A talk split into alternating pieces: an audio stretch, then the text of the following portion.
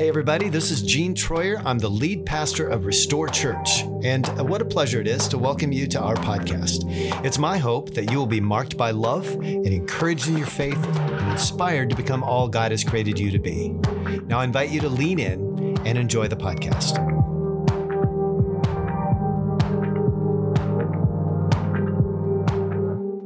Um, I, I wonder um, how many times, actually, it is countless the number of times, I've had someone say to me, if I have to add one more thing to my schedule, fill in the blank.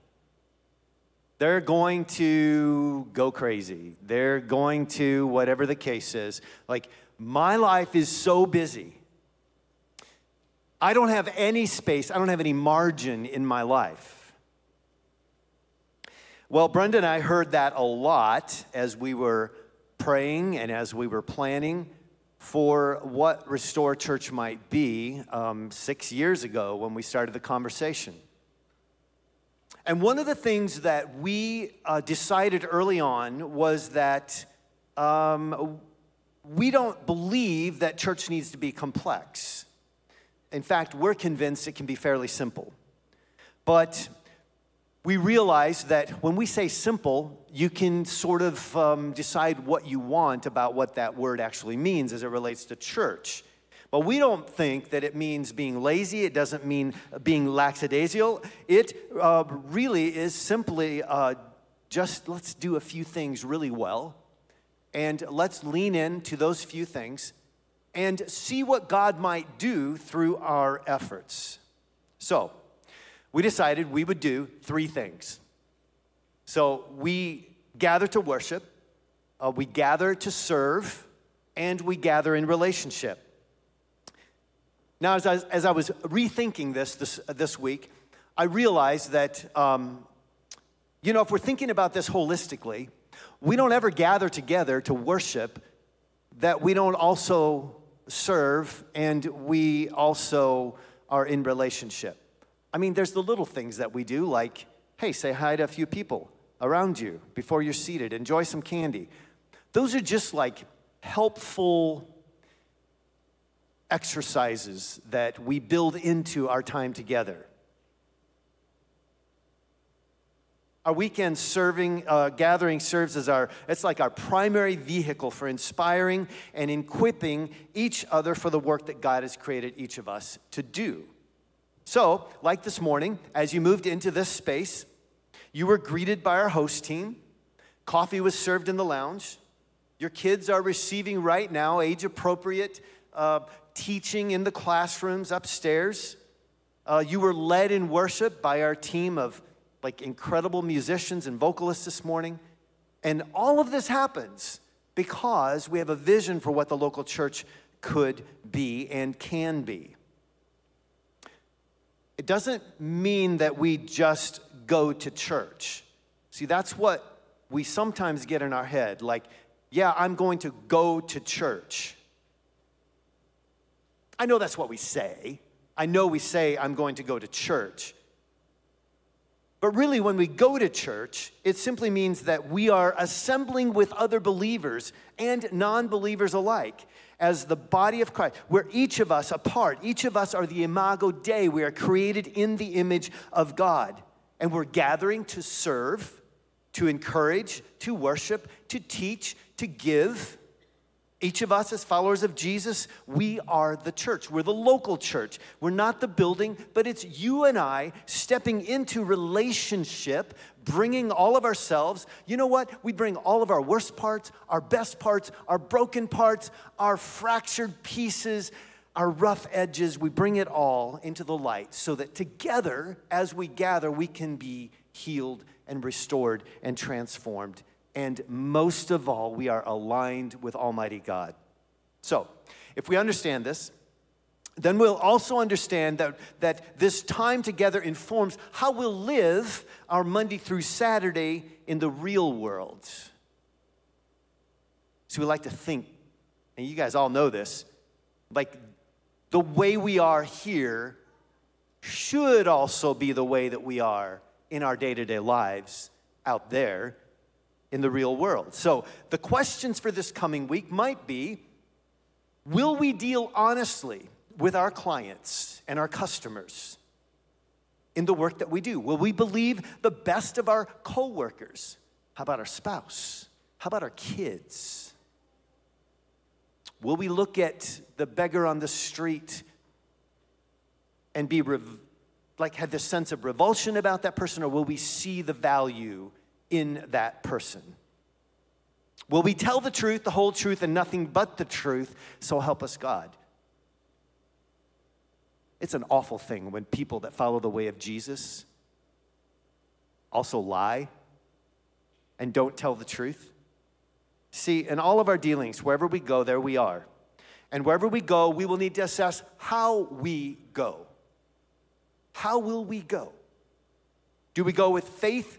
Do we go with the, the, the understanding, the fortitude that uh, believing that God has given us everything we need to live a life according to, as Brenda referred to it last week, the royal law of love? Love the Lord your God with all your heart, soul, and mind, and love your neighbor as yourself. Will we go with a life that is aligned with, uh, that reflects the belief that we say we have?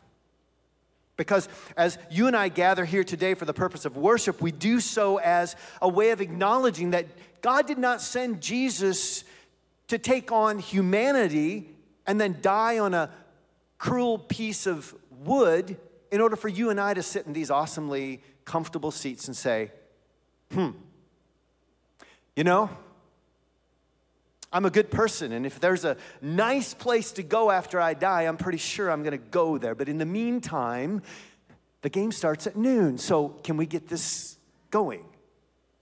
That's not why God sent Jesus. There's more to it than that. In the Old Testament, the prophet Jeremiah got this word from the Lord, and the Lord said to Jeremiah, He said, Jeremiah, before I formed you in the womb, I knew you. Before you were born, I set you apart. That's true for you and I as well. Before we were born, God knew us, He set us apart. This is who we are, set apart for the purposes of God. So, what are those purposes? The Apostle Paul writes in Ephesians 2, he says, For we are God's handiwork, created in Christ Jesus to do good works, which God prepared in advance for us to do. This is our purpose good works for the purpose of salvation, though? No, that's not what he's saying. Paul is saying we are saved to do good works. We are saved to good works, not by good works. I've been telling the team here that sometimes, you know, people don't do what you want them to do. They just don't do it.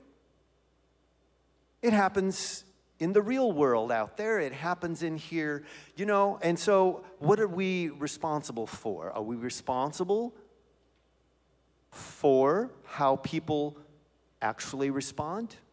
Or are we responsible to those people? And that's the, that's the shift that we're making, that we've had to make, that I've made a long time ago is like, I'm responsible to you but what you do with this word this morning, I'm not responsible for. You get to choose and you get to decide, and then you get to live out the ramifications of those choices. So, let's go to James chapter 2. With that introduction, let's go to James chapter 2, starting in verse 14. I'm going to read straight through to 26. What good is it, dear brothers and sisters, if you say you have faith but don't show it by your actions? Can that kind of faith save anyone? Suppose you see a brother or sister who has no food or clothing, and you say, Goodbye and have a good day, stay warm and eat well. But then you don't give that person any food or clothing. What good does that do? So you see, faith by itself isn't enough unless it produces good deeds. It is dead and useless. Now, someone may argue some people have faith, others have good deeds. But I say, how can you show me your faith if you don't have good deeds? I will show you my faith by my good deeds. You say you have faith, for you believe that there is one God? Good for you. Even the demons believe this, and they tremble in terror. How foolish. Can't you see that faith without good deeds is useless? Don't you remember that our ancestor Abraham was shown to be right with God by his actions when he offered his son Isaac on the altar? You see, his faith and his actions worked together. His actions made his faith complete. And so it happened just as the scriptures say. Abraham believed God, and God counted him as righteous because of his faith. He was even called the friend of God. So, we, so you see, we are shown to be right with God by what we do, not by faith alone. Rahab, the prostitute, is another example. She was shown to be right with God by her actions when she hid those messengers and sent them safely away by a different road. Just as the body is dead without breath, so also faith is dead without good works. So let's break this down. Verse 14 to 17. James says, What good is it, dear brothers and sisters, if you say you have faith but don't show it by your actions? He continues on and kind of giving some examples. And then he, then he says, So you see, faith by itself isn't enough. Okay, so, you know, last week when Brenda preached, um, she talked about speeding on US 20. Do you remember that? So, so Brenda has an intellectual faith about the speed limit. She has knowledge about the speed limit. I don't know how much faith she actually has in it, but she has knowledge about what the speed limit is. And she said, I set my cruise at 60 in a 50. So Brenda's decided that she has intellectual faith with that. She has intellectual knowledge about the speed limit, but she's actually not going to adhere to it. Right? So, so go with me here.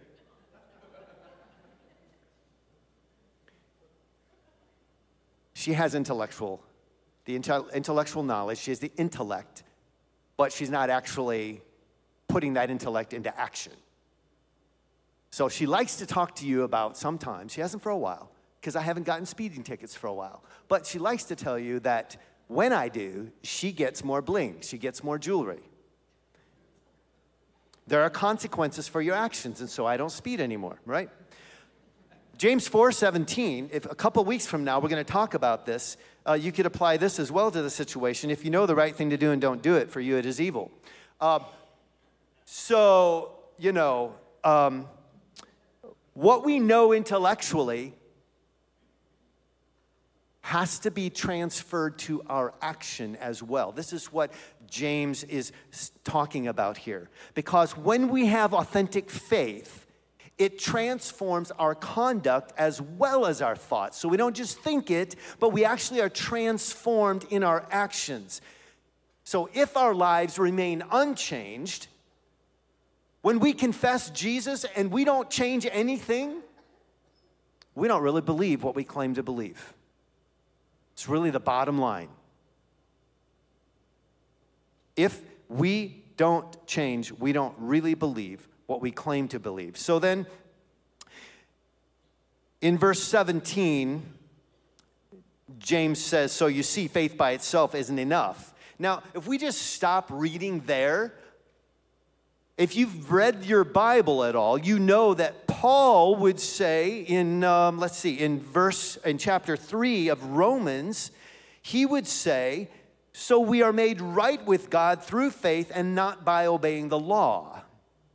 He also says in Romans 10, he says, If you declare with your mouth Jesus is Lord and believe in your heart that God raised him from the dead, you will be saved. Well, who's telling the truth here? What's the right? Are they, are they in conflict? Are James and Paul saying two different things? Why do they sound so different? Well, we have to read scripture in context. James was writing for the very front of this, uh, of this uh, book. We read in verse 1 of chapter 1 I am writing to the Jewish believers scattered abroad. So, in context, James is writing to the Jewish believers who were more inclined toward intellect They were more inclined to think about things at, a, at an intellectual level. And Paul was writing to, in Romans, he was writing to non Jews, he was writing to Gentiles, he was writing to people like you and I. But Paul also, uh, because those Gentiles were, were more inclined towards works based salvation. And so do the right thing and then you will be saved. So they're, so they're both saying the same thing to different people. And then Paul, actually, if you read Galatians, we did a, a, series on Galatians a while back, and Galatians is full of pointing us to the fruit of the Spirit. So Paul is saying, like, hey, if you are a follower of Jesus, you're going to bear fruit. You're actually going to be a person of love, of joy, of peace, and patience and kindness. You're going to do all of these things as a result of God's work in you. And finally, he closes out verse 17 and says, if you don't have the results, if, you're, if the results of your faith aren't actually a changed life, then your faith is useless and dead. Your faith is useless and dead. And then in verse 18, James introduces an antagonist. When he starts the argument, it says it's a hypothetical situation. But he says, so some people may have, uh, someone may argue, some people have faith and others have good deeds. But I can show you my faith by my good deeds, he says. He's talking to the Jewish people who have grown up, they have never known anything other than, than, than the way that they do things. They, they had a, a complete shift in their, in their thinking. And they grew up with the Jewish confession of faith. And I practice saying this word, and I still I'm going to butcher it, but the Shema. The Shema was the Jewish confession of faith. You find it in Deuteronomy 6. It says, Hear, O Lord, or hear, O Israel, the Lord our God, the Lord is one. Hear, O Israel, the Lord our God, the Lord is one. James is saying, You say all of this. You say that, that um, you have faith in God, but your actions don't actually follow it up. Because if you have faith, it's, it's yes, it is what you believe internally, but how we behave externally will be the sign. We have it internally, but how we behave externally will be the sign. You say you have faith, for you believe that there is one God. And I jumped to my next notes without actually reading the scripture. So let me go back and read 19 and 20, then it'll make more sense. You say you have faith, for you believe that there is one God. Good for you, he says. Even the demons believe this, and they tremble in terror. How foolish.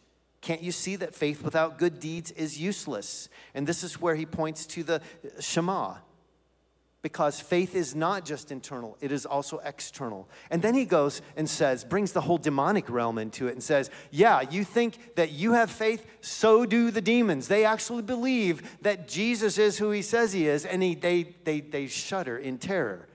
And what he's pointing to is some of the things that happened during the life of Jesus. In Mark chapter 1, 34, verse 34, Jesus healed many people who were sick with various diseases and he cast out many demons. But because the demons, and here it is, knew who he was, he did not allow them to speak. In Luke 4, once he was in the synagogue, a man possessed by a demon, an evil spirit, cried out, shouting, Go away! Why are you interfering with us, Jesus of Nazareth? Have you come to destroy us? I know who you are, the Holy One of God. Many were possessed by demons, and the demons came out at his command, shouting, You are the Son of God. But because they knew who he was, are you catching this? Over and over and over, there is proof that the demonic realm knows who Jesus is. And Jesus rebuked them and refused to let them speak. The demonic realm has information, but they don't have transformation. Do you know people do you have information but have not allowed transformation to occur in your life? The demonic realm knows about Jesus, they know about the love of Jesus, but they themselves do not love. The demonic realm is rebellious, not repentant. Demonic faith sounds really harsh, but in reality, that is what we have if we don't have faith that produces good works. Good works that looks like a dynamic, living faith. Not only do we confess with our mouth, we respond with actions that back up what we have just said. So James likes to bring in, so he brings in a couple characters from the Old Testament. He brings in Abraham and he brings in uh, Rahab into this conversation. And so we read from verse 21 Don't you remember that our ancestor Abraham was shown to be right with God by his actions when he uh, offered his son Isaac on the altar? His faith and actions worked together, they weren't separated. It was like hand in glove. His faith was represented by his actions. See, uh, faith alone is what Abraham had, but it wasn't just faith by itself, it was also faith with action. Faith and works are inseparable. Rahab the prostitute is another example. She was shown to be right with God by her actions when she hid those messengers. Look, if you aren't familiar with Rahab and Abraham, read, read the Old Testament and you'll, you'll find that Rahab was, man, she was from Jericho. And they sent spies in, the children of Israel sent spies in to, to check out the land before they, they took it over. And they connected with Rahab, and she is labeled to this day as a prostitute. But you know what? Rahab's heart was changed. She believed with the heart, she confessed with her mouth, and she acted on that profession of faith. And when she did, Rahab changed the trajectory of her lineage. She changed the trajectory because she made a confession of faith and she acted on it. Rahab married a guy later, his name was Salmon. He had a son whose name was Boaz, who married Ruth who had a son whose name was Obed. He was Jesse, the, his, his uh, son was Jesse, the father of David.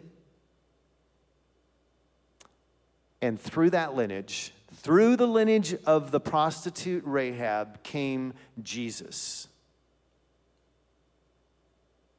So when you think that your life has been off track for too long, it's important for us to get perspective, to think and know what is true about us. What is true for me? Can I still follow Jesus when I have committed an awful sin, when I have committed uh, myself to a life that is not living the way of Jesus, can I still become, can I come back from that? And the answer, of course, is always yes, yes. Brenda last week also talked to us about how God does not show favoritism. God is for all people. He is no respecter of people. The sun shines, the scripture says the sun shines, and the rain falls on both the just and the unjust. And here we see it clear as day. Abraham was a man, Rahab was a woman. No favoritism here between the sexes. God is for all people. Abraham was respected, Rahab was disreputable. Abraham was the father of the faithful, and Rahab, she wasn't a Jew, she was a foreigner. So, what was the work of Abraham? What was the work of Abraham? What were the good works, the good deeds that he did? Well, for starters, he held nothing back from God. He gave, he was willing to sacrifice his son, his only son, the seed that was promised to Abraham. When God said, I need what you most love, he was willing to give it up. God said, I want your son. And Abraham got up early the next morning in prompt obedience. What was the work of Rahab? Rahab reached out and took into her own home those who were needy and helpless. Rahab was going to lose her life if she's discovered. but she did what she did regardless of the cost to herself. See, the life of ultimate faith then is a, a patterning of our lives after Jesus, who, in his obedience to God and his love for humans like you and I, people who are, have been in a cyclical cycle of sin, he came, took it upon himself, became a human being, and gave his life for our redemption. The life of faith is a life of obedience. And in particular, it's a, it's a life of obedience to, again, the royal law reflected in our love for the needs of our neighbors.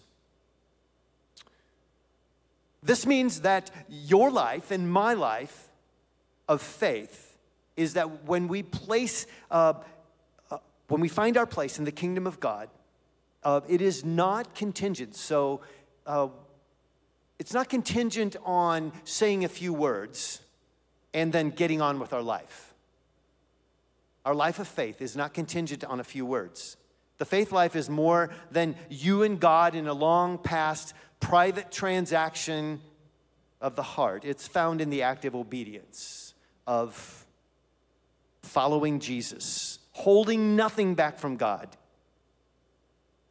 and living into love that holds nothing back from other human beings. There's this concept in theology called uh, decisionism and conversion, or versus conversion. I mean, those two things kind of vie against each other. Decisionism is this idea that if I just say the right words, then I can get on with my life. I just explained that. When we are converted, it means that we are um, repenting of our sin. We are quick to repent and say, Yes, if I mean what I say, then I'm going to act differently. I'm actually going to do good work. I'm going to develop the fruit of the Spirit in my life. I'm going to allow the Holy Spirit to like get me deep within to really bring about the changes that I know that are called for. See, I could I could preach and I could declare the good news of Jesus, which I do. But if I stopped there and didn't preach the other side of the coin, you would simply say the right words and not follow it up with the right actions. But we are called to be a people that not only declare that we are followers of Jesus, but we then walk a different way because simply repentance simply means I'm walking this way and I'm repenting. And so when I repent, I turn and I'm walking this way. I'm going a different direction than I did previously. You cannot make the confession of faith and continue living the way you've always lived and expect that you are actually living the way of Jesus. He calls us to radical life change. He calls us to a life that is transformed by His Spirit within us. Some of us need to stop doing the thing that we're doing because we think that that will make God smile on us. And we need to start trusting in what Jesus has already done. This means that we, that we change, uh, we get better, we do good, uh, not to endear him to us, but because he first loved us. And he's already all in, he's already endeared toward us, he's committed, like he is all in for us. What I hope for us is that as we think about how do we as a people keep things simple in our life, that we begin to live from a place of intention and not obligation. When we live with intention and not obligation, you want peace and joy, you want love, you want more patience and kindness. That's what you can expect when you live with intention and not out of obligation. Would you stand with me?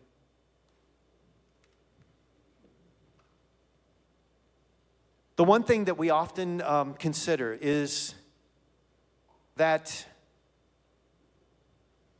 our priorities and our busyness are just a, like, they're just for a season. Like, next week, I'm not going to be as busy. And next week, I'll be able to step in and come alongside some people and engage with my local church community more, like next week. And, you know, we're all pretty much adults in here this morning. And we all know that that's not true. It doesn't, change doesn't just happen. We have to choose, we have to decide to make things different, to create a different life for ourselves. You and I, we are not created to live small, insignificant lives, but we are called to live our best life. And out of the life that's been placed within us, that's how we live our best life when the Spirit of God informs every decision, every choice we make. And so let's declare our faith and let's act on that faith. It takes a deep assessment of our hearts, our minds, we need to think holistically about how we bring ourselves into every space we come into. And guess what? When we do that, we will become really cognizant, we'll be very aware of what the Holy Spirit is saying to us. That's what I hope for us this morning. Is that we will not only declare our faith, but we will be people of action. Let me pray for us. Father, in the name of Jesus, we're really grateful that uh, you are so patient and kind. You're so gracious. That even when we confess with our mouth and are slow to putting that into action. You are patient and good, continuing to draw us to yourself. God, we confess this morning that we are people that sin. We don't always get it right.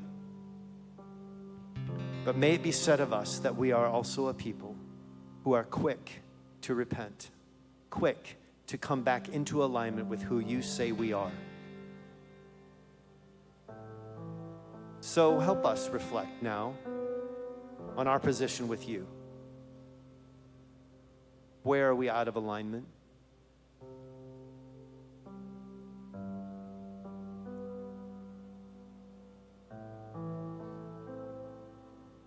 What are you saying to us, even right now? Help us hear that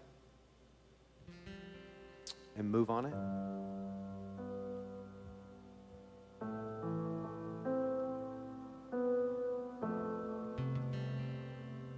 Creating us a clean heart, O God, and renew a right spirit within us.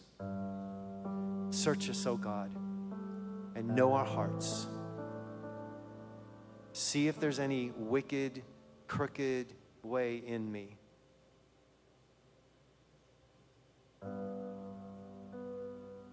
lead us in the way everlasting. In the name of Jesus, I pray. Amen.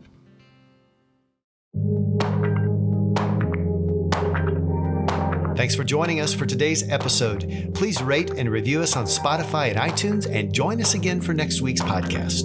We love you and pray blessing and peace over you and your family.